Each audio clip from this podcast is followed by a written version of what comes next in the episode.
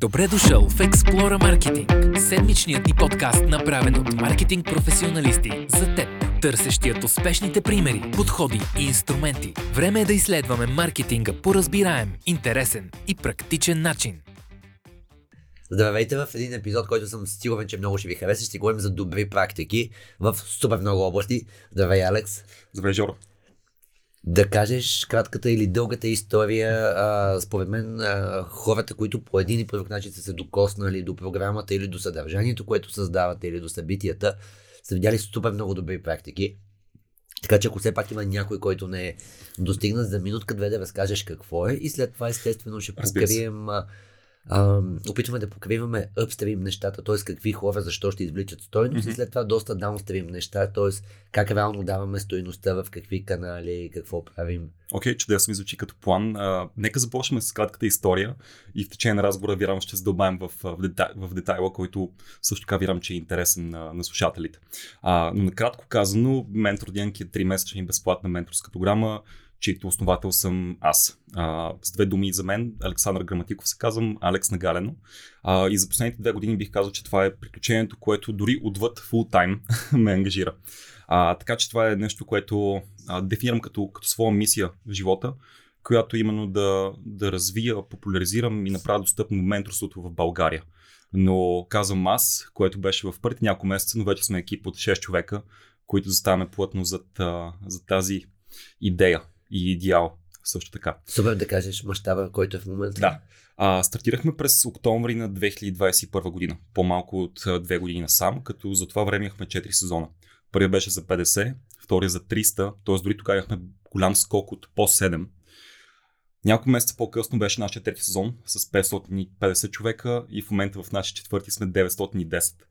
Така че за по-малко от 24 месеца всъщност имаме растеж от по 20 а, което е страхотно, наистина е положително.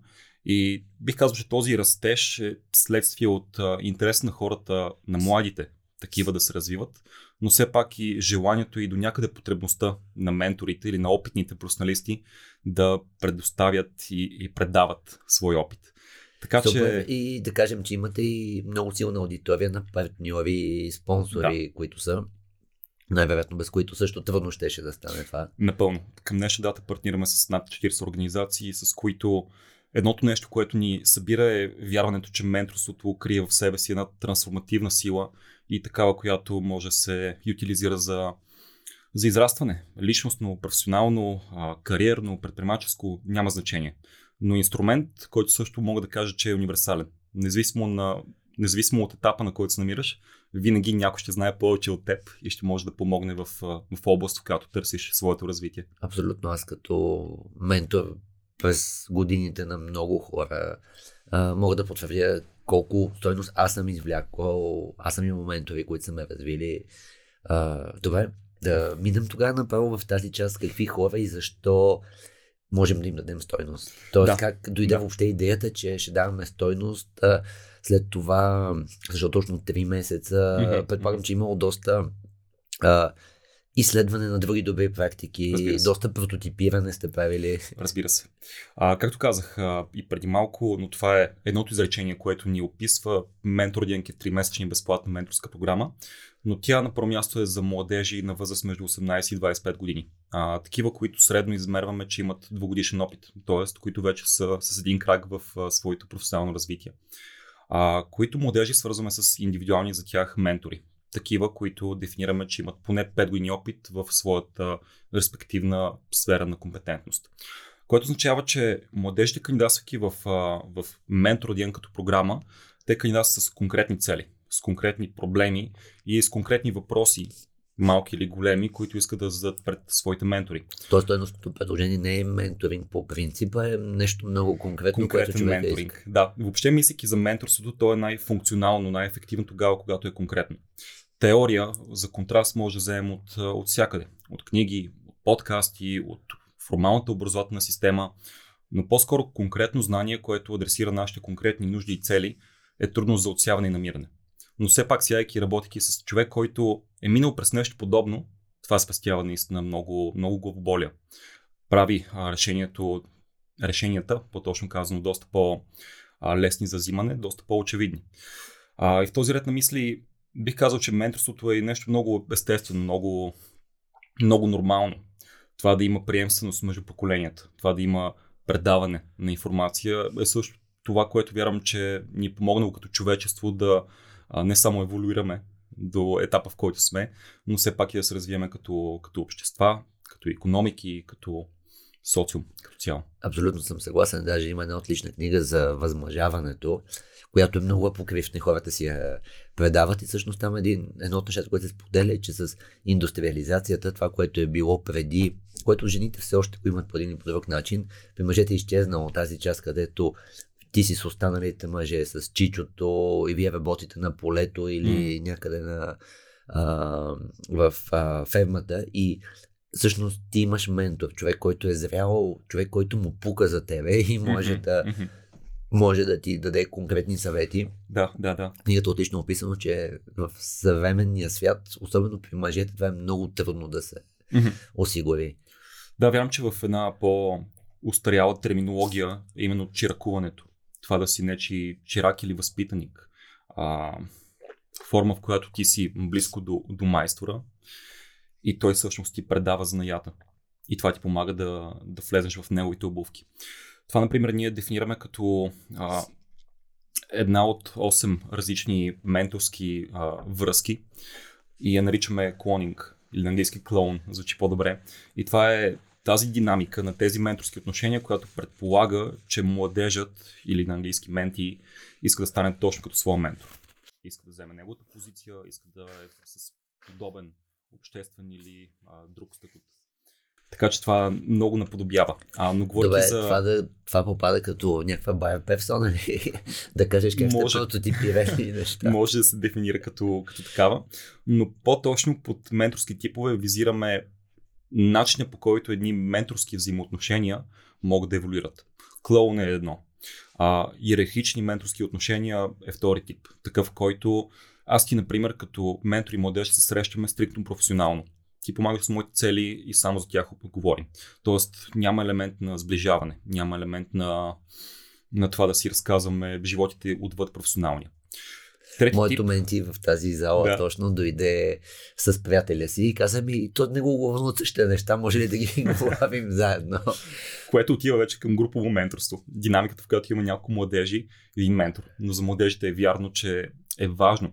А, пардон, че трябва да имат а, теми, които ги сближават, върху които имат припокриване и един групов ментор би бил полезен. Така че това са а, три типа от общо 8, как, както казах, които по-скоро по един а, естествен път помагат а, на, на менторските двойки да, да се къде са, което е следствие от една естествена еволюция на отношенията, която не е, не е толкова обективна или рационална, а е по-скоро аз ти като Жоро и Алекс, какви са ни отношенията? По-приятелски, по-иерархични, дори по-родителски могат да бъдат. Тоест, динамиката, в която ти си по-холистично а, ангажиран и, и заинтересован от моето развитие. Да, и в същото време си готов да кажеш, окей, Алекс, оправи се, нали? Виж, че прави това нещо. И... Напълно. Напълно. Убеди се, че прави. Да. Но говорки за, за бар персона, може на там да се насочим. Както и казах по-рано, студентите, наскоро завършили такива, са очевидния и, и първия бенефициант на, на програмата. Но все пак те не могат да бъдат такъв, ако няма ментори. При нас това... Но там мисля, че имате и ученици. Имаме също така и 12-класници, но те са по-скоро outlier okay. или изключение от okay. демографията. А, докато менторската демография е средно на 35 а, години с 14 години опит. А, което предполага, че имаме една здравословна разлика между годините опит от средно 12 между ментор и младеж, но чисто възрастово е сравнението между 35 и 22 години. Тоест, поколенческата разлика е доста минимална, което позволява в един все по-бързо променящ се свят да, да има един общ език, на който да се разбира ментора със своя младеж. Супер, много яко. Да кажеш сега за прототипирането на услугата, т.е. Да. да. Да, явно сте видяли нуждата mm-hmm. и сте решили да направите нещо, което 50 души, разбирай 25 25 е било да повече от окей okay, като мащаб за тестване. Точно това беше нашия Minimal Viable Product или MVP, който, както споделих преди малко, започна през октомври на 2021 година. Чисто концептуално идеята се зароди май или юни месец същата година, но пък цялото лято аз прекарах в Централна Америка и нямах много време да мисля над, над тази идея. Което предположи, че връщайки се в края на септември, имаше месец до началото на сезона. Но все пак към тогаващия момент концепцията и, и идеята беше да имаме 10 човека или 5 менторски двойки в първия сезон. А как стигнахме до, до това да имаме 50 е следствие от, от няколко неща, които направихме. Още през а, май месец, юни, се свързах с 5-6 човека от моята лична професионална мрежа и ги поканих като ментори. Имайки тази информация, се чухме с редица компании, една от които беше Kaufland, които първи повярваха в нас и решиха да инвестират в, в още тогава идеята за една менторска програма за студенти, а не толкова в нещо, което вече работи, тъй като не знаехме. Имаше добрия пример и продължава да го има на организации като Tinovator, Able Mentor, с които сме в партньорство и от които се учим и се учихме особено много към тогавашния момент, тъй като те са организацията с богат опит в менторството. А, така че там видяхме различни модели на работа за една менторска програма. 12-месечна такава, 9-месечна, 3-месечна и така нататък. А, бяхме проучвали немалко решения в чужбина, които предоставят а, технологични решения към менторството. Което означава, че имаме един профил на младеж, втори профил на ментора и алгоритъм ни среща по средата. И, и след това е в нашите ръце да, да се менторираме взаимно или еднопосочно. А, и се спряхме над 3-месечната идея за програмата, тъй като Моят личен допир с НПО сектора, и то е в последните 5-6 години на различни лидерски, но и не само роли, а, ми показа, че има първо голямо желание за, за личностно развитие. Често липсват а, модерните и работещи методики, които, а, които ни позволяват да се развием. И, например, по този начин за мен доброволчеството беше начин по който първо намерих общност от хора, с които имаме една и съща ценност или сходни такива. А, второ беше една безопасна среда, в която мога да експериментирам, работейки на различни проекти. Трето беше среда, в която експериментирайки мога да дефинирам своите силни страни, но все пак и да обърна внимание към своите слаби. Тоест да, да не инвестирам толкова много в тях, но все пак да знам а, къде а, метафорично казано увисвам. Та, това нещо се случи в рамките на няколко години в лицето на организации като ISEC, по-късно Able, AEG. И и виждайки този опит, как беше едновременно цялостен, но пък едновременно с това и фрагментиран по различни проекти, с различни възможности, къде беше пътуване в чужбина, къде беше бизнес казус, къде беше да си лектор на дадено събитие. И цялото това нещо а, концептуално замислих през 2021 как може да го съберем в един пакет, който е 3-месечен и да го наречем менторска програма, където ядрото е частната помощ, идвайки, идваща от, от твоя ментор. Но все пак има и множество възможности за, за запознаване с нови хора в лицето на нашата общност, запознаване с гост-лектори, какъвто ти беше в нашия трети сезон с различни теми, или пък също така едната, една практична, практично ориентирана работа спрямо бизнес казусите и спрямо бизнес симулациите, които подготвяме с, с наши партньори, но и, например, с Senior Hands, които са организации, която специализират точно в това. Та, това беше и нашия Value Proposition още през 2021. Тримесечна програма с индивидуален ментор, каквито вече имахме, подкрепена от сериозна организация като Kaufland и с тази информация излезнахме публично, или тогава беше основно в социалните мрежи, с което в още първите 48 часа кандидатстваха близко 80-100 човека и това беше шок първоначално. Беше неочаквано. И спомням, моята реакция тогава беше, а, тъй като процеса ни е да интервюраме всеки кандидат, много вярваме в това да разберем всеки човек с неговата история, неговото статукво към настоящия момент, неговите нужди и амбиции напред. Желанието беше да интервюрам всеки. Стратегията беше да не ям нищо и да пия кафе по цял ден. а, на третия ден се разболях, на, примерно в шестия пък и бърнаутнах, а, което бързо се доказа като неефективна и много краткосрочна стратегия към това да се чуваш с много хора едновременно. Но все пак с близко 150-200 кандидати за първи сезон приехме 50. Тоест при начална заявка за 10, дори тогава имаше неочакван скок от по 5. По подобен начин беше и за нашия втори сезон. Трябваше да бъдем 100 човека, оказахме се 320. И тогава всъщност разбрахме какво означава наистина лична ефективност. Вече имайки, а, имайки опита с първи сезон, ми позволи по един целесъобразен и структуриран начин да проведа близко 350 интервюта за втория сезон в рамките на 30-40 дни и по този начин да приемем няколко стотин човека. 300, 320. А, така че по този начин тръгнахме. Супер впечатляващо. Има ли нещо, което сте променили, защото аз сега, бидейки ментор в четвърти сезон, видях един много ясно подреден процес. да, а, да. Много е впечатляващо, нали, открив, а, откриващото събитие. Преди откриващото събитие има тизинга, колко е важно, какво да. предстои, кои са задължителните неща. След това има а, първата, първите 10 дни, мисля, че са, които са за целите и така нататък. Да, а, имате KPI, които проследявате mm-hmm. за матчинг, да, за напредък да. и така нататък.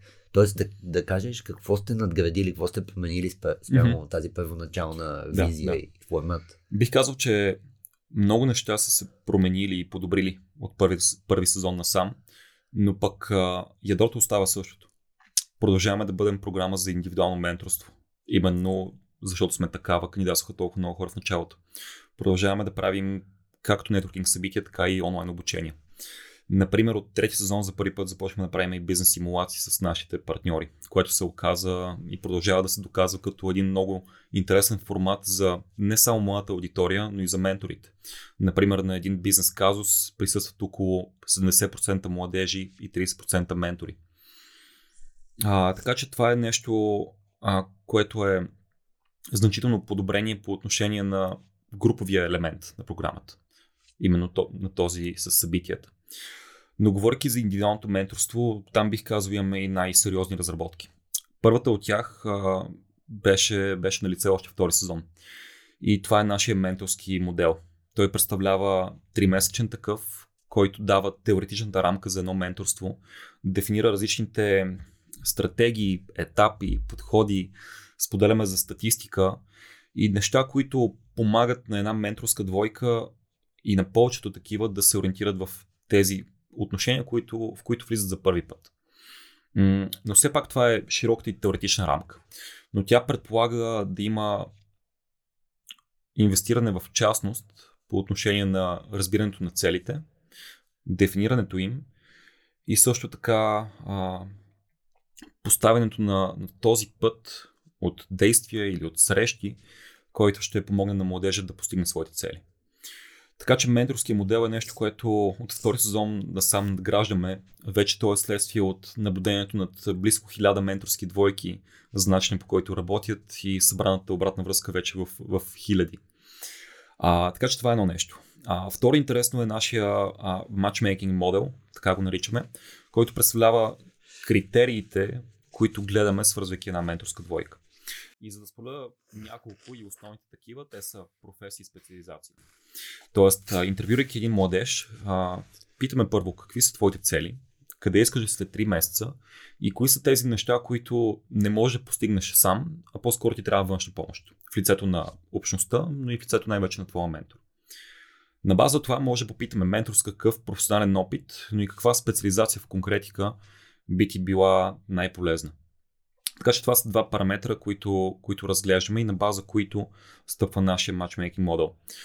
Впоследствие взимаме предвид а, параметри да като... Той е в а, Excel, той е в Spreadsheet, той е... Направили сте си някакъв тул? Да, а, модела дефинира сам по себе си тези критерии, тези променливи, които гледаме. Обаче върху модела имаме и алгоритъм.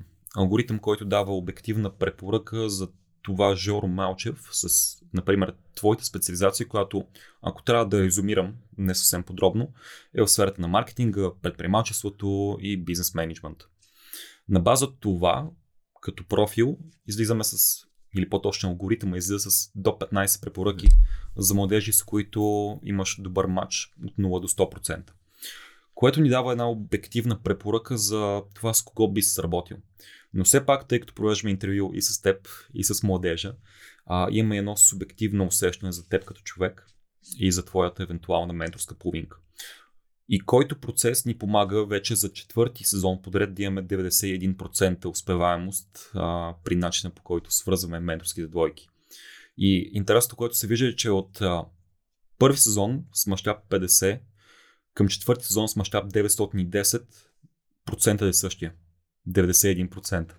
Което започва да звучи като закономерност. А, колкото и да подобряваме процеса по свързане на менторски двойки, колкото и да, да мислим за, за нови начини и иновации в това отношение, 91% не, не мърда. Супер, не да, мърда. ни, да ни разкажеш тук, тогава за KPI-те, които имате, да. като наистина е супер интересно, защото а, Иван, с който водим този подкаст, да, да. нали, той вече за втори сезон е ментор. А, примерно Ваня Наниева, с който сме съоснователи на да. фундация Предай нататък, също е ментор и тя беше, те са ми сложили менти в чужбина. Да. И тя беше, ами, ние ще се справим ли, няма ли, а, има супер много планиране и мислене, което вие правите, да ни ориентира да, сега да. какви, какви KPI сте си дефинирали mm-hmm. и дали сте ги пипали през съответните сезони. Да, да, да. Разбира се, те също еволюират. М- бих казал, едно от основните неща, които гледаме е, оценката на участник в програмата към неговата менторска половинка, т.е. менторската динамика, в която се намира, но и към цялата програма, което е с аспекти а, образование, общност и бих дефинирал менторство, плюс още няколко насочени към, към лидерство, например. Така че основният въпрос, който гледаме е на десетобална система и то е от 0 до 10 доколко смяташ, че вашата менторска двойка е ефективна или свързана по, по оптимален начин. По този, а, по този въпрос получаваме именно 9,1 от 10 или 91% преведено. Това е едно нещо. То е база, на база на self-reporting. По подобен начин имаме за доколко се чувстваш част от общността на менторинг, доколко са ти полезни онлайн обученията или менторски модел и така нататък. Тоест това е output данни. Input данни разглеждаме под формата на, на брой часове инвестирани в срещи, а, брой срещи, които са проведени, брой нови запознанства и така нататък. Но бих казал, най-обективното е процента успеваемост или процента на, на изпълнение на целите, които са поставени в началото. Което е възможно, тъй като използваме OKR методологията или Objectives and Key Results. Методология, която в себе си дефинира една по-субективна цел или на английски Objective, която все пак е подкрепена от, ти, от три а, обективни цели. Key Results или Smart цели. Такива, които са измерими, които са релевантни, които са знаете методологията. А, и това позволява в края на всеки един сезон да агрегираме както за една менторска двойка, така и за цялата общност, какъв процент от целите, които са поставени, са постигнати. По този начин, през нашия трети сезон, на фона на 550 участници, имаше 275 младежи, грубо, всеки от тях с по 3 цели, което отива към близко 800 цели. От тях, това, което измерихме е, че 76% са изпълнени или близко колко са? 600 цели. Което ако това се случи за 3 месеца в една менторска програма, то може би в 4 месечна ще си изпълнят на 100%.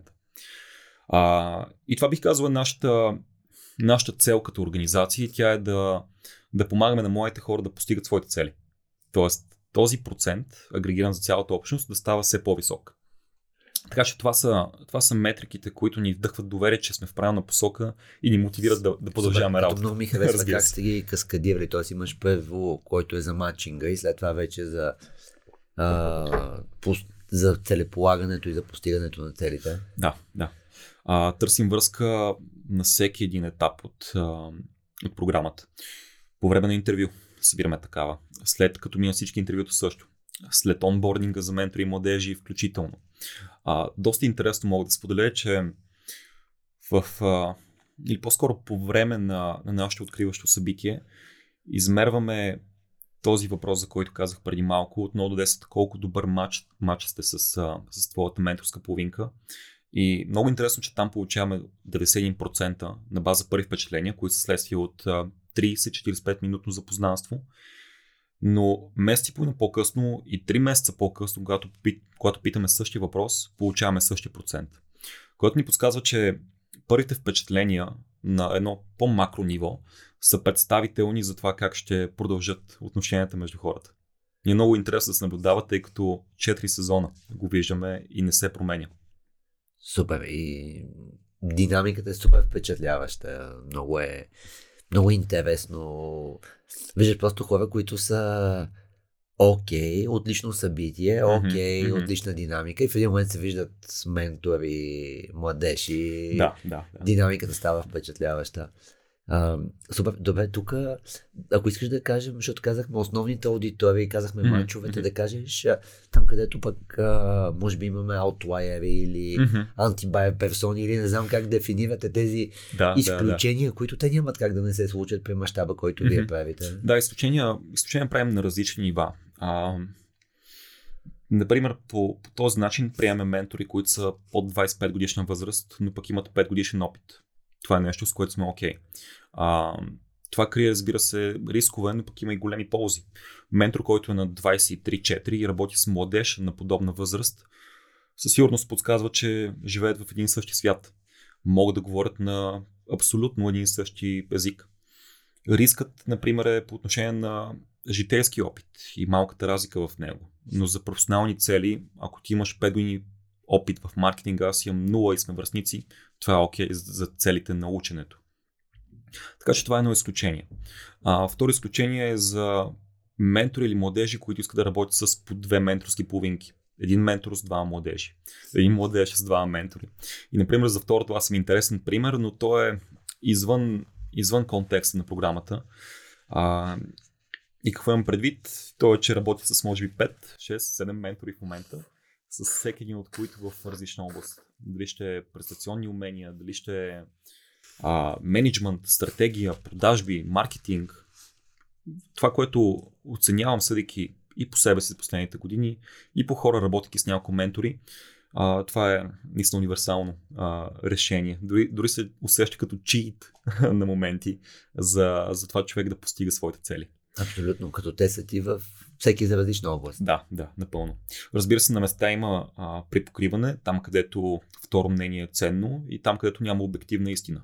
А, например, по отношение на sales. Няма една методология, която се е доказала като по-работеща от втора или трета. И в този ред на мисли е въпрос на донагажане. Какъв процес, спрямо какъв човек си, спрямо с какъв човек говориш и така нататък. Супер готино. Да. Добре, а там където няма някакъв матч, той mm-hmm. какво показва вашия опит? На какво се да. дължи? На грешни входни данни, mm-hmm. на това, че алгоритъма не може да е перфектен, mm-hmm. на това, че просто в един момент някакви да, да, обстоятелства да. са се появили. Mm-hmm. В нашия менторски модел говорим точно за това. И то е за саботьорите към менторския процес. Дефинираме някои такива, като ще започна с а, този, който най-вече отговаря на въпроса ти. И то е несъвместимост на, на характерите, което разделяме в а, две посоки. Или несъвместимост на, на чисто човешкия характер а, и за нас като хора и това, че не си пасваме, или несъвместимост на, на профилите. Говорейки за второто, това може да е следствие от много неща, които са щупили по пътя. Може да е на база входни данни, които са казани от ментора или младежа, който интервюраме. Може да е наша грешка, записвайки нещо. Може да е също така категориите, които, макар и да ни дават страхотна структура, са лимитиращи. Например, една категория е стартъп предприемачество, което какво означава? Очевидно нещо и може би за мен и теб едно и също, но за трети би означавало с малко по-различен нюанс. А, така че при Data Entry го има този риск. И то е унифицираното, унифицираното разбиране на интервюран и интервюращ дали говорят за едно и също, което слагаме на едно ниво по-високо, което е, тъй като правим така наречени от нас кросматчинг, което означава интервюрам аз един младеж, а например Любо от моя екип интервюра няколко ментори и моят младеж свързваме с неговите ментори. Което означава, че трябва да има ефективна комуникация между мен и Любо. Следващото ниво. Трябва да означава, че и аз и Любо имаме уеднаквена дефиниция за, за тези критерии. Така че са много неща по пъти. Но все пак именно тази несъвместимост на, на профила или на характера често, а, често води до това да, да, да разделим една менторска двойка. което решение все пак не вземе ние, а идва от, от хората, които са в тази динамика, тъй като те могат да преценят в частност. Но все пак нещо, което правиме в, в тази посока, и то е още в първите две седмици, е да уловим тези 9, около 9% от несъвместими менторски двойки, да разберем дали може да работят все пак над нещо, тъй като оценка 5 от 10 за една менторска двойка може да означава, че просто ще работи по една цел от общо 3. Тоест може да се работи. А, но понякога означава, че наистина няма съвместимост, няма смисъл. Тогава това, което правим в тези първи 2 до 3 седмици е взимаме младежите, чието ментори не са подходящи за тях и обратното и отново правим крос-матчинг по време на сезона. Тоест, де-факто, тези 91% се опитваме да ги платним максимално, стигайки до 100. Да, а, супер добър подход, който идва от, той идва от статистиката, че нали, напълно нормално е да имаш отделни видове съвкупности е, и нали, в, една, в тази съвкупност ще имаш а, а, със сигурност хора, които ще попаднат в а, може би в някакъв голям клъстър, но най-вероятно ще имаш и други хора в друг клъстър. Да, да. А, за мен беше изключително забавно си говорих с един от менторите. Каза ми, моя младеж каза, искам до една година съм направил 1 милион или 2 милиона. И нали, той беше, ма аз не вярвам, че така трябва да се прави бизнес, mm. който си си казал, нали, аз трябва да направя еди колко си. Но мисля, че се напаснаха. Тоест, нали, просто е начин на артикулиране, mm-hmm. какво искат да се случи. Напълно. Напълно. Дори това, което даваш интересен пример, за който отново говорим в нашия менторски модел. И, и то е за една от ролите, които добрия ментор притежава. И разбира и също включва на моменти. И тя е една заземяваща роля, съветваща в някакъв смисъл, вдъхновяваща в трети. И тя казва, че добрият ментор трябва да, да насочва своя младеж. Трябва да показва това, което е възможното на база своя, своя опит, но трябва и на моменти да каже това е наистина невъзможно или спрямо ресурса, спрямо времето няма как да се получи.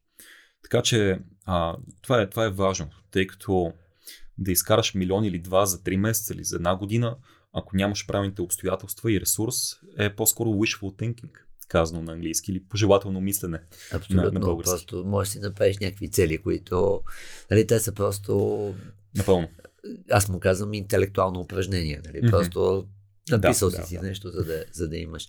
А, добре, ако искаш да влезем в а, downstream маркетинга, Мгм. т.е. тази част, къде, какво, как се случва, как даваме тази стойност. Мгм. А, а, имате един впечатляващ процес, който е хората от текущия сезон да споделят, Да. че участват и колко са доволни и те споделяйки директно пише кандидатства и в следващия сезон. да. Може би по този начин почва целият процес. Да, всъщност, всъщност това е според мен обществената тайна на нашия успех. А, и то е, че хората говорят за нас много повече, отколкото ние говорим за, за нас самите. Което започна като, като стратегия и тенденция от тогава насам, още през октомври на 2021 година. Тогава, преди нашия първи сезон, хората, които вече бяхме интервюрали и които решиха да повярват в нас, а, ги, помолиха, ги помолихме пардон, да повярват на едно следващо ниво. А, споделяйки пред техните познати, пред техните социални мрежи, за това, че ще участват в нещо. И тогава насам използваме именно тези визии, които а, според мен а, спамят на моменти социалните мрежи, особено LinkedIn. И особено когато започва наш сезон с а, вече стотици хора, които споделят а, за това, че ще бъдат ментори или, или младежи в програмата. Аз тук М. да кажа съвсем скоро, даже когато излезе този епизод, книгата тя да е излязла, а, катализатор, катализатор на промяната на Джона mm-hmm. Буергер. Нали, той има една книга Защо нещата набират скорост Да. и прави втора, която е защо нещата не набират скорост, Мгм. т.е. какво пречи на хората да действат. И Да. а, той акцентира, че повече натиск няма да се работи, а трябва катализатор на промяната. И това, което ти казваш, де-факто, той казва пет елемента, за които Мгм. причини да не действат хората, как да подхождам. И а, един от тях е corroborating evidence, т.е. Мгм. има ли достатъчно доказателства, на които аз да повярвам, които да кажат, че това е Мгм. така. И ключов елемент, който той казва е, че те трябва да са достатъчно нагъсто във времето Мгм. и трябва да са от хора, които са достатъчно различни Да. и последното е хора, които изглеждат достатъчно нематериално заинтересовани от това нещо. Мгм, И мисля, че вие сте разбрах. примери за трите неща, които правите отлично. Да. Тоест, ако няколко души споделят, няма да е същото. Ако нали, е просто тази част, където някакви хора, които са огромни ентусиасти, младежи, искат да споделят, но понеже споделят много различен тип хора. Да. И всъщност, според мен, наистина това може да стане пример за тази книга. Мгм. Нещо, което измерваме от първи сезон насам е, че тогава над 80% от хората кандидатстваха, тъй като научиха за нас през тази маркетингова кампания или стратегия. Над 80% наистина. Втори сезон започна да бъде 60, 40 отиде повече към word of mouth. Това, че хората споделят на свои познати в неформални директни разговори. Към трети сезон започна да бъде 40 към 60 а към сегашния 20 към 80. Тоест, все по-малко разчитаме на този, а, ние го наричаме network-based маркетинг, тъй като стъпва върху желанието на хората да споделят на техните мрежи за, за дадена инициатива. И в момента този word of mouth процент е, е много висок. А, дори поставено в, в цифри, октомври започва нашия пети сезон и за него са кандидатствали вече близко 600 човека. А това е след колко? 5-6 месеца Абсолютно. от днешна дата. А, така че е вълнуващо и траекторията Което на развитие. много хубаво, колко добре си управлявате бекстейджа, за да имате време всичките тези хора да ги интервюирате, да можете да направите хубавия матчинг. Напълно. Напълно много инвестираме в, в процесите. А, например, процеса от а, приемане на кандидатура до, до това да намерим една менторска двойка разглеждаме до минута. Едно интервю е 15 минутно, което предполага, че трябва да минем през няколко а, теми в тези 15 минути. Трябва да сме много а, много целесъобразни с един разговор, трябва да сме много конкретни, все пак трябва да влезем надълбоко, за да разберем човека, а не да имаме едно повърхностно разбиране за окей, ти си маркетинг, готов си, ти си предприемач, готов си. А, което означава, че има една, особено пред младежите, една съветническа роля, предизвикваща такава, съветническа по отношение на, на това какво е менторството и с какво може да ти е полезно, тъй като най-вероятно не си бил в, в менторска програма или в формални менторски отношения. Предизвикваща в смисъла с какви цели кандидатстваш и могат ли да бъдат по-големи на база на нашия опит. Или, например, цел искам да подобря своя английски язик е нещо, което спокойно може да правиш по много по-ефективни канали, отколкото през индивидуалното менторство. А, така че, да, процес е всъщност нещо, което позволява да интервюраме хора в, в стотици, скоро към, към хиляди. Но това, което носи на мен и на екипа ми а, спокойствие и увереност е, че процес е скалируем. А, с а, спокойствие пред, а, пред себе си и пред хората мога да го а, заявя, че качеството, ако нещо се е подобрило или останало същото. Но не бихме си позволили като организация да скалираме, ако това означава да имаме по-нисък процент успеваемост при свързаните менторски двойки. Това е наистина нашата, нашата библия. Скалирай, запазвайки или още по-добре, а, подобрявайки качеството. Супер, аз имам едно нещо, което много съм си харесал от а, маркетинговата директора, директорка на един от най-големите холдинги за луксозни стоки в а, света. И тя е казала, в Think with Google Mm-hmm. се е цитирали, relevance is, is the new North Star. Мгм. Тоест, ако има ниво на релевантност, всичко е Да. а, оттам нататък е много по-лесно, ясно, така че мисля, че Да. ти даде много хубав пример какво означава, когато имаш релевантност. Тоест, когато имаш релевантност, Да. можеш да скалираш. Да, и точно в тази посока мога да споделя за част от нашите бъдещи планове. А, те са, и мисля, че ще е тематично а, спрямо конкретния разговор в момента.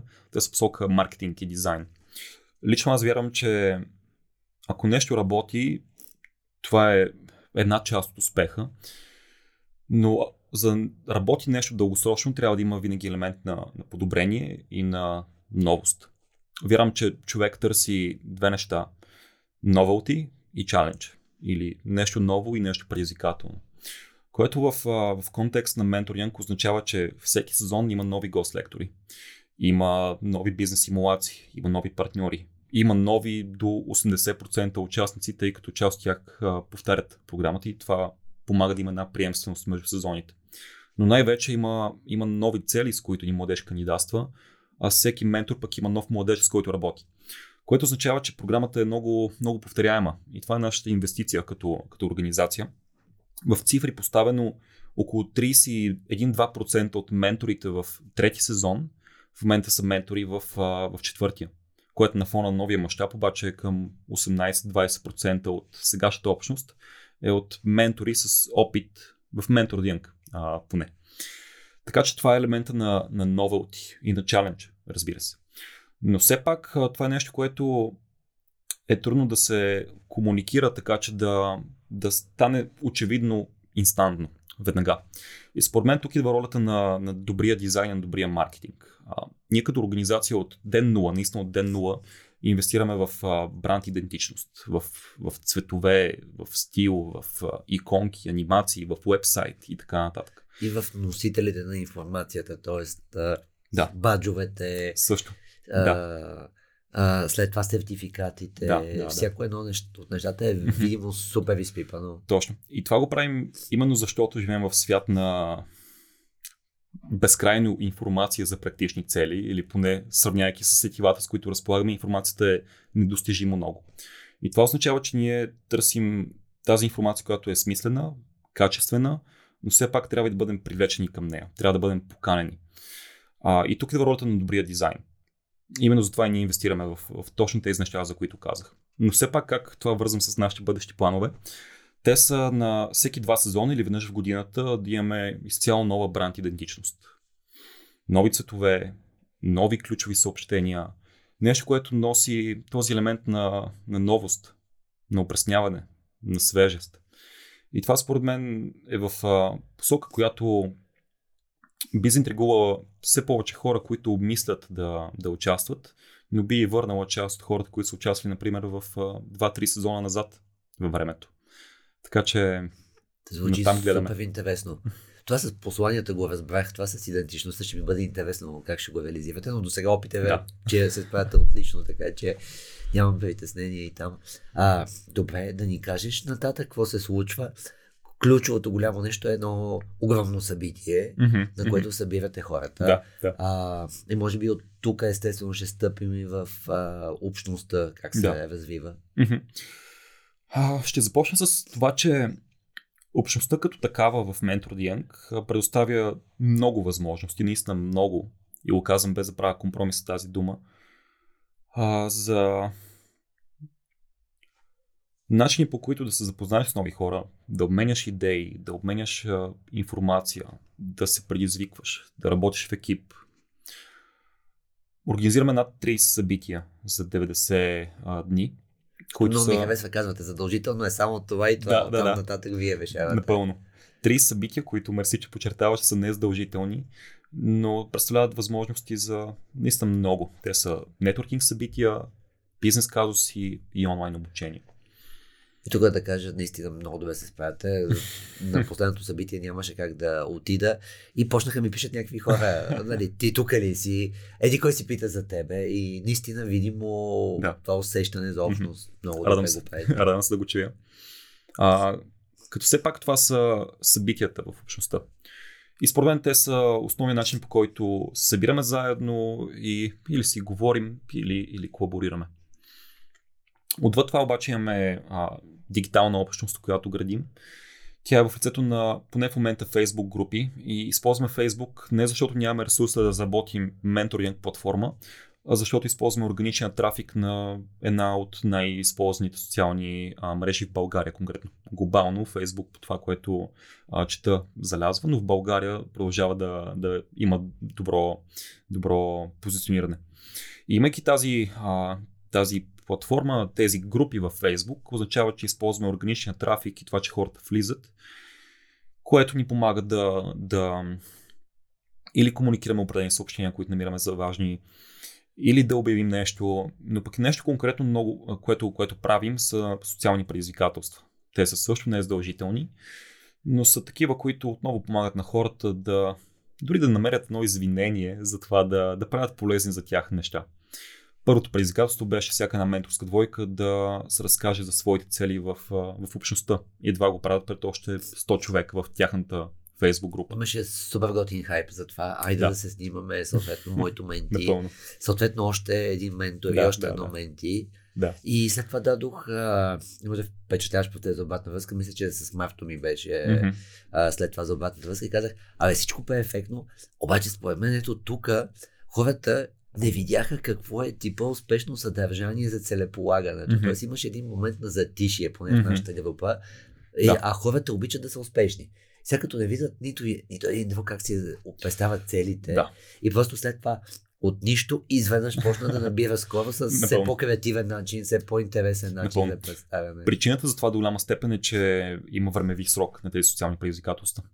Той е двуседмичен. А, и темата за отлагането, за procrastination е, е голяма. И, и, и я виждаме много очевидно в, в а, тези социални предизвикателства, че в последния ден по-големия процент, може би 80% от социалните предизвикателства биват изпълнени. А, което е интересно за наблюдение за, за човешки байс в това отношение. Да.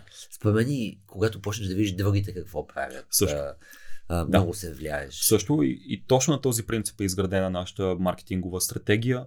Виждаш, че други хора правят нещо, участват някъде и си казваш, окей, звучи интересно. Но го виждам само веднъж, така че пропускам.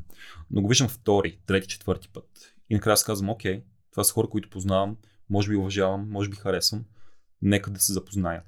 По подобен начин с социалните предизвикателства. Те са допълнително свързани с различните менторски етапи. Например, първият менторски етап е целеполагане, опознаване и дефиниране на начина на работа на менторска двойка. И това е пряко свързано с това първо предизвикателство да разкажеш за твоите цели пред общността, което започва да означава, че имаш accountability или отчетност към още 100 човека вече. А, което е повече на, на ниво как го усещам, а не че наистина 100 човека ще търсят а, сметка за това какви точно цели си, постъп, постъп, си поставил и дали си ги изпълнил. Мен много ми хареса идеята, че ти носиш отговорност за, в крайна сметка за тази общност и в нашия случай с Яница, тук си записахме видеото, а, опитахме да си кажем, а как ще дадем стойност на тези хора, не Мгм. просто да кажем нашите цели и показахме по кои книги ще се движим, Супер. когато тя трупа уменията, които тя е избрала. А, и гледам, че и другите хора, а, някои са подходили много креативни, ни- други по много структуриран начин, но Да. всеки се опитва да даде стойности за цялата общност, а не само да се похвали колко добре се е справил. Да, да, да. Което е прекрасно. Ние в това вярваме именно в богатството на, на различната демография. Например, за сегашния сезон а, водещо е предприемачеството и личностното развитие, което е супер. Това е страхотна новина за България. На трето място и няма да те изненада е маркетинг. След това се нареждат а, IT, бизнес менеджмент, продажби, финанси и така нататък. Например, дизайн общността в а, програмата също е доста голяма. Имаме може би към 70-80 дизайнери, което отново предполага, че и по-артистични профили могат да участват. А, този сезон ние имаме и, и певица, имаме и композитор, имаме наистина всякакви хора. Ако тръгнем през креативното и отидем към съвсем обективното, имаме инженери, имаме архитекти, програмисти и така нататък. Което дава голямо богатство на една общност. Напълно. Напълно дава едно голямо богатство, голямо разнообразие, но все пак с а, наистина себе подобните може да свържеш по ефективен начин. Супер. Да кажеш, ако искаш, понеже мисля, че още не сме влезли в тази фаза, в този менторинг сезон, но Да. по мой спомен в един момент имате едни събития, на които хората се представят и могат да разкажат Мгм. за себе си, а, които също Мгм. бяха вайрал, според мен, в един момент. Да. М- вярвам, визираш или към онлайн нетворкинг събитията, или към средносрочните менторски срещи, по време на които всяка една менторска двойка разказва за, за своя прогрес. По-скоро за тази част. По-скоро за второто. прогреса, да. Да. А, второто доста интересно го, го правихме през първи и втори сезон. Но това, което видяхме, че малко хора го посещават, чисто процентно. Например, половината от а, общността ще дойде на такова събитие, за да разкаже за своя прогрес. Това беше опита ни с първи и втори сезон. Като трети и четвърти решихме да премахнем тези събития, тъй като а, това, което отчитаме и тази обратна връзка събрахме, е, че в неформална обстановка, по време на нетворкинг събития, на симулации, хората разказват за тези неща. Обменят с тези хора, на които искат да споделят и, и очакват а, емпатия, разбиране или просто искат да споделят, четвърти да се похвалят и така нататък. И премахваме този елемент на, на принудителност или на нещо задължително. че трябва в момента пред 100 човека за 3 минути да разкажеш за своя опит, работейки с твоята менторска половинка. Това е едното нещо. Второто е, втората причина да, да прекъснем този тип събития е, че трябва в рамките на час да чуеш 20-30 различни истории и за това как, как те прогресират в програмата. И макар да е интересно, е интересно до един момент. След него обаче фокусът ти се размива. По-скоро не резонира с теб това, което се казва и така нататък. Така че го оставяме неформално. Супер. А, на последните нетворкинг събития видимо се личи, че хората искат да споделят. Да, да. А, и търсят и още хора и с още опит, да. и с още, още такъв по-различен да. опит. И всъщност точно това правим по време на нетворкинг събитията. Винаги имаме тематични предизвикателства, докато те се случват. Последното такова беше в известен смисъл автоматизирано, което, което как се случва. Имаме задължителен чекин или регистрация. Например, тогава бяхме в Kitchen 59 и бяхме около 300 човека. Имахме 300 регистрации, които разделихме на, на 150 и още 150 човека. И тях свързахме на горе-долу случайен принцип. Им казахме, макар и да не се познавате, най-вероятно се намерете, имате си имената, намерете си и си говорете 15 минути за вашия опит с програмата до момента. Тоест, ето по този неформален начин има, има споделянето за докъде сме с нашия прогрес. Това беше 15 минути, след което казахме на, казахме на, всяка една двойка, намерете друга двойка, ето ви имената и с тях направете групова дискусия четиримата или четирите за, за тема, която на вас ви е релевантна и интересна. Тоест по този начин ние отново даваме повод и, и до някъде геймифициран начин за запознаване на хората по време на едно събитие. Супер, и видимо, видимо хората го харесват. А, добре, покрихме тази част.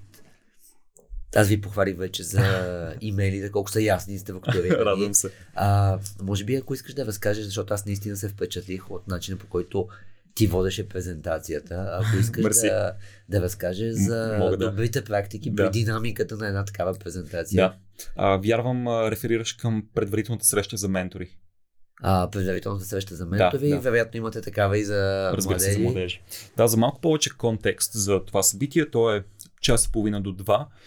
Някой ден преди нашето откриващо събитие е само за ментори, когато даваме повече контекст за, за програмата и какво може да очаквате, като структура, като комуникация, като етапност. Но и второто нещо, а, еднакво важно е нашия менторски модел, през който минаваме. Даваме ви целият ноу-хау, който е необходим, така че да влезете в а, тези менторски отношения с а, по-голяма яснота какво предстои. А, и в тези два часа е, е моя роля да, да презентирам тази информация. Като разделяйки я на две части, първата, както казах, е запознаване с програмата, но все пак и запознаване за вас а, като, като ментори.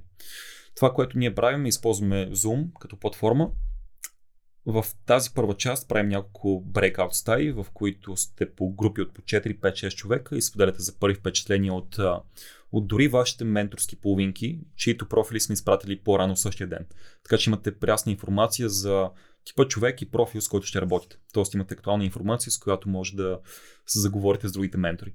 Така че това е едното нещо. А, разпаване на общността още в началото, фасилитирайки възможността за няколко запознанства и това да си кажеш, абе днес само аз съм толкова хайпнат или имам тези мисли или тези притеснения. Така че това е едно нещо. А, иначе презентацията как е, как е структурирана, разглеждам лично аз някои неща в една презентация.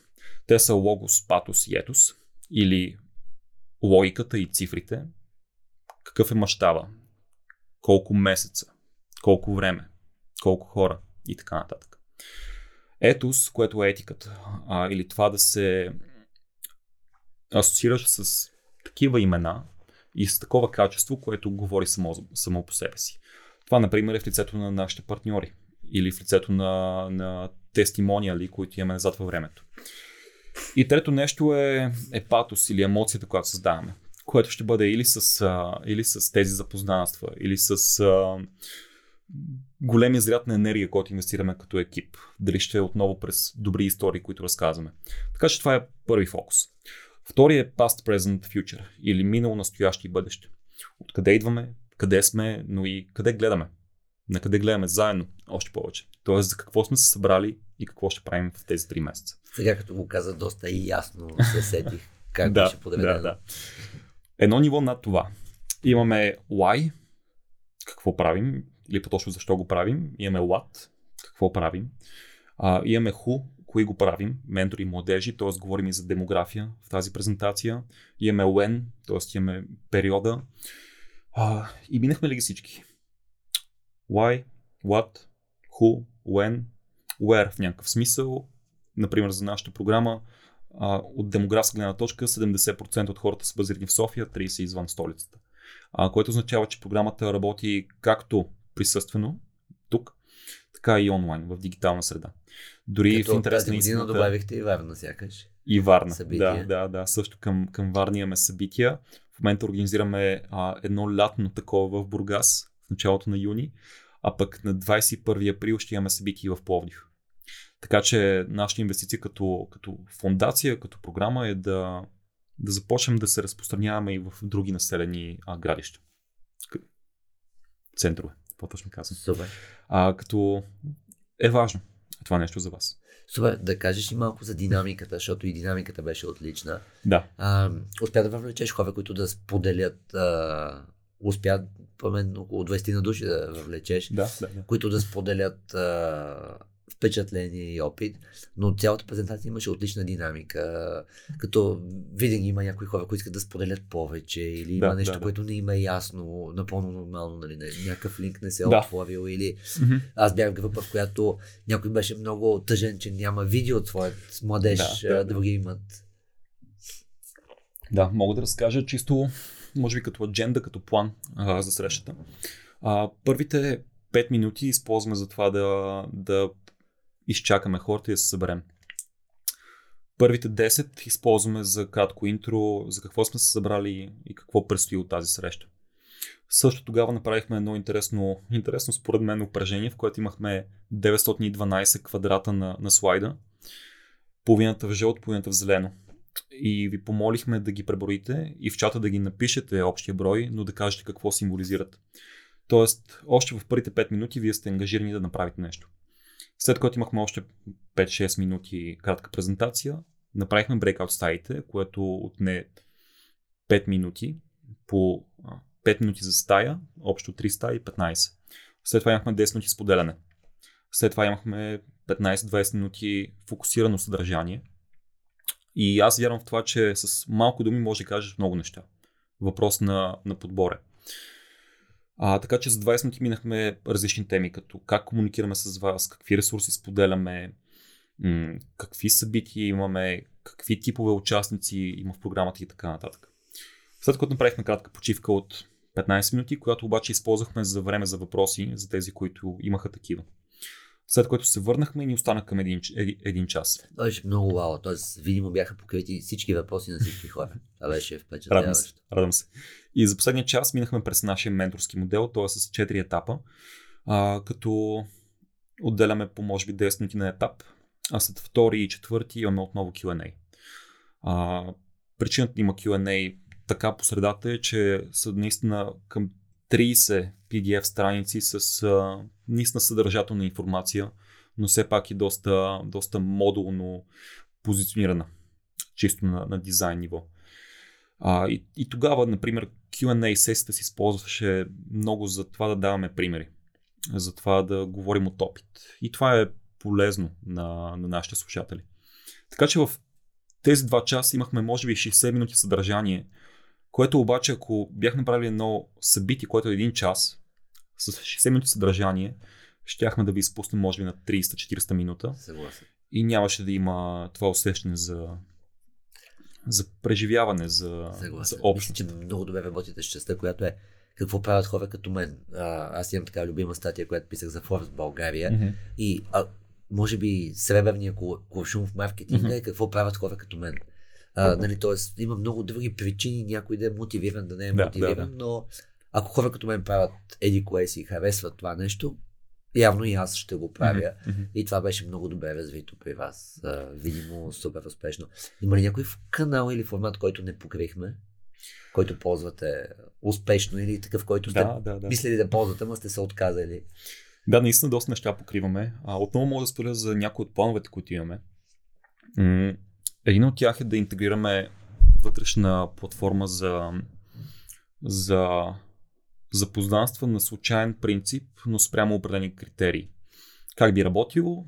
Например, ти се регистрираш към тази платформа, която е екстеншън към, към програмата, в която казваш, имам интереси в маркетинг, предприемачество, менеджмент, лидерство и така нататък. Там мога да предложа помощ. Но, например, в, в дизайн търси помощ. На база тези критерии, например, всяка втора седмица или всяка седмица, бихме те свързвали с един човек, който може да се води като твой неформален втори ментор или неформално второ менти, по който начин а, да, да фасилитираме още повече запознанства. Което, бидейки пожелателно, ще, ще работи за хората, които искат да работи за тях. Супер. Да, Тук това е едно нещо. допълня, нали, от, на база на всичко, Да. което ние правим в маркетинга, винаги се появят някакви power юзери, за които Да. нали, основното ни стойностно предложение няма да бъде достатъчно и тук поздравление за идеята. Да.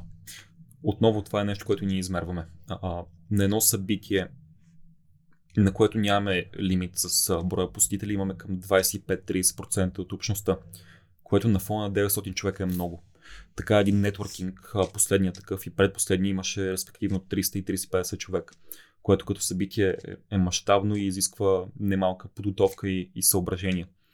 И интересното, което видяхме е, че събитие за 20 човека не се организира задължително по-лесно, колкото за 300.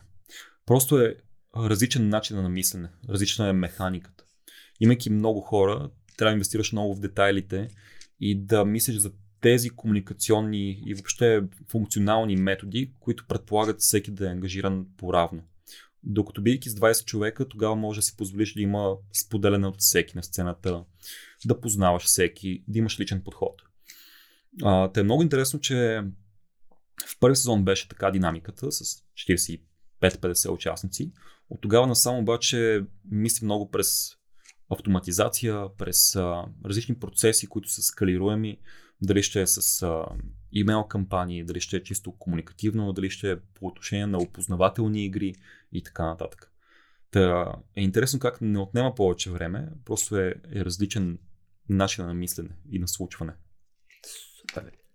А, ако искаш, мисля, че доста естествено отидохме в частта за тенденции, които следиш, за някакви неща, които са добри практики, които ви се опитвате да прилагате. Да. И след това ще ни препоръчаш, надявам се, ресурси. Сигурен съм, че имаш много неща за препоръчване. А, по отношение на, на тенденции, или по-скоро добри практики, които следим, а, мисля, че няма да кажа нещо, което ще изненада аудиторията, но, но от време на време поглеждаме към, а, към другите менторски, а, не само програми, но и дори софтуерни решения на глобално ниво. Тъй като всички имаме една цел и тя е да свързваме успешно млади хора или по-неопитни с, с по-опитни. Наистина това е всичко, което правим. Останалото е въпрос на механика как. Ние го правим с интервюта, с голяма общност, която изграждаме. Други го правят с, с различни решения. Но все пак има богатство, което може да се намери в различните подходи към една и съща цел. Така че това правим. А, например, сме в много близки отношения с а, всички менторски а, програми и инициативи в България. И моето вярване е, че трябва да, трябва да се подкрепяме взаимно, тъй като отново казвам, имаме една и съща цел. Може да направим аргумента, че има конкурентност, че един и същи ментор може да избере да бъде ментор при нас или другаде, но пък го има елемента и на колаборация. Един същи ментор може едновременно навсякъде или днеска да е в една програма, утре във втора и да обогати втората с ноу-хау от първата. Така че за мен това е, това е посоката, особено когато а, всички организации, занимават с менторство, сме или фундации, или сдружения. Така че бих казал, тенденции, добри практики а, идва през, а, през менторството отново. А, често през призмата на, на peer, на peer а, менторството, т.е. сядаме аз и ти като основатели или като а, проектни менеджери на менторски инициативи и обсъждаме какво работи, какво не.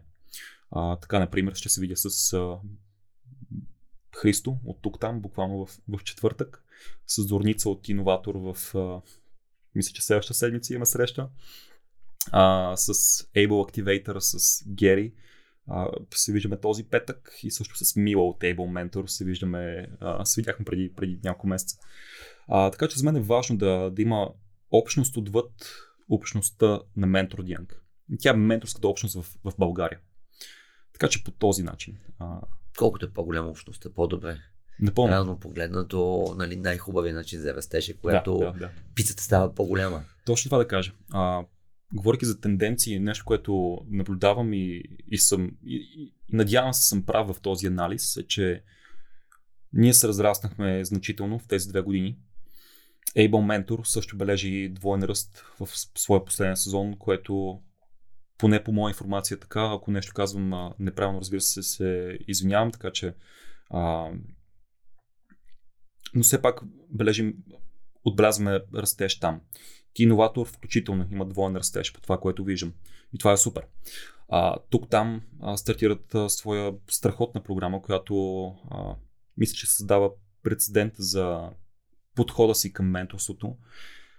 Тук там бъди се казва платформата им, която цели по един по-автоматизиран, по-дигитализиран начин да свърже колкото се може повече младежи с ментори. И, например, там я, ням, я няма лимитация, която е при нас обвързана с чакането. Тоест, там може днес да се запишеш и утре на теория да бъдеш свързан с, с ментор. При нас, например, е усещането за общност. Тоест, това, че чакаш един месец, но след това имаш събитие за 900 човека и това е много, много заразяващо. Така че има, има нюанси а, на нещата. Но аз вярвам, че в колаборацията се крие а, ключа към общия успех. Факт, съгласен съм. Опитваме се и в този подкаст да представяме колкото да. може повече такива гледни точки. Опитваме се колкото може повече други агенции, други компании да представяме. Mm-hmm. И когато заедно развиваме общността и ценностите и хората, които дават стойност за повече, по-добре. Супер да ни кажеш сега и ресурси. Сигурен съм, че ресурсите са. Да, да, да. Повечето хора, които имат много ресурси, накрая казват и ще, правя, ще правя допълнително и още ресурси. така че, ако искаш да ни кажеш поне няколко, които със сигурност искаш да споделиш да, и да, предполагам, да. че се изкушниш да пратиш и още после. Разбира се. М- Интересно нещо е, ще започна първо с лични а, наблюдения Начин по който аз съм учил най-много и съм се развивал, няма да изненада е през менторството. Наистина през, през разговори, неформални, често неструктурирани, но за мен един разговор, в който двамата или повечето участници влезнат с желанието да, да научат и да излезнат от разговора по-добри или да са помогнали на някой да бъде по-добър, това е успех от всяка една гледна точка. Така че за мен ресурса, в който вярвам най-много, образователен, да го наречем, е наистина менторството. И за мен е много проста формула, в която ако ти си млад човек и си амбициозен, това е условие за едно работещо менторство, да имаш цели или проблеми за решаване. Ако си такъв и отправиш конкретна покана към конкретен човек с конкретно искане, по-големия процент от хора ще отговорят положително. И това наистина виждам как работи на, на много нива. По отношение на менторството, по отношение на покана за партньорска среща. Ако си конкретен, ако си издържал а, добре съобщението си или краткия пич, който имаш към човека, това работи. Така че моят апел към, към хората е да търсят менторството, тъй като е наистина на, на един разговор, метафорично на една арка разстояние от, от тях самите. И, и работи. Работи фундаментално. Даже съм си мислил това нещо. Ако погледнем менторинг и, и го сведем до наистина минимума, който е необходим така, че да работи, махнем всякакви събития, всякакви менторски модели, махнем каквото и да е. Това, което ни трябва един младеж, един ментор. Младеж, който има цел и, и ментор, който има опит. И това да им подскажеш, че могат да работят заедно, това стига. Няма, няма нужда от, от периоди, от отчетност има нужда от, от желание. А, това, което оценям, оценявам също е, че много хора имат желание, но пък може би не стигат възможностите за тях да се ангажират или пък не са добре представени пред тях. Така, например, аз си обяснявам растежа на менторинг. Той не е, не е следствие от това колко сме умни като екип, колко сме компетентни, а е следствие от нищо по-различно от желанието на хората да се развиват и да помагат. Просто им трябва удобен начин за това. И им трябва начин, който им помага да, да усетят тази, тази полза към света.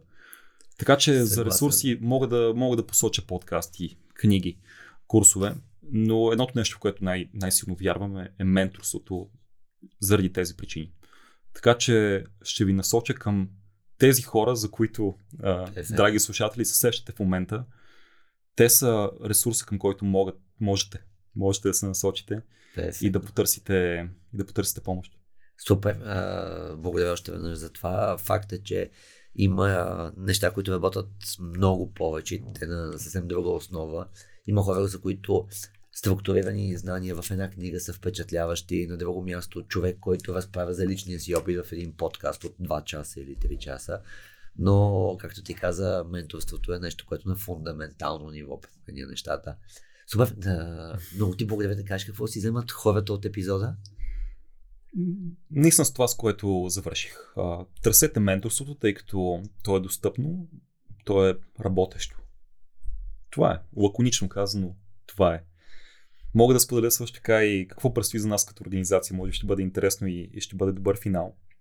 А, имайки мисията да, да развиваме, популяризираме и да правим все по-достъпно менторството в България, това в момента правим по един начин и то е посредством нашата безплатна менторска програма, която а, и за бъдеще ще остане безплатна и достъпна, като ще растем до толкова, доколкото има желание от хората, т.е. ни отговаряме на, на, на техните нужди. Дори през третия сезон си мисля, че това е тавана. 550 човека е макса. Но кандидатстваха 1000 плюс за сегашния. А, но все пак, имайки тази мисия, започваме да мислим и по различни начини, по които можем да, да изпълняваме. А, нещо, което също започваме да правим с пилотни проекти, е да консултираме компании за техните вътрешни менторски програми. Така че бих казал, това е една следваща голяма стъпка за нас като организация, а, с която стъпка вярваме, че ще стигнем до още повече хора. Тъй като вярвам, всяка една, ментор, всяка една компания, пардон, би се възползвала от, от вътрешна менторска програма, която помага на по-неопитните да учат от по-опитните и така да се създаде допълнителна култура на, на учене, на приемственост, на предаване на знанията и култура, в която, а, в която компанията расте заедно със своите хора отдолу нагоре. Много съм съгласен. Ние от ден едно имаме фокус на менторинг, имаме всеки нов човек има задължително ментор, mm-hmm. който отговаря за него. Да. Периода на менторинг е 6 месеца, в които те развиват един много, една много сериозна близост и, както ти каза, много неща извън чисто иерархично менторинг, mm-hmm. който би бил. А, така че очаквам с нетърпение това, което ти каза. Супер, да скоро ще го обявим и официално. Още по-достъпен а, модела за менторинг и добрите практики. Много благодаря, Алекс, и yes, пожелавай, а, пожелавам си още хора като теб и като екипа ти, които дават пример как а, може да правим а, света едно впечатляващо по-добро място, когато имаме нужния фокус с правилните ценности и визията, че ще скалираме нещата. Благодаря ти, Жоро.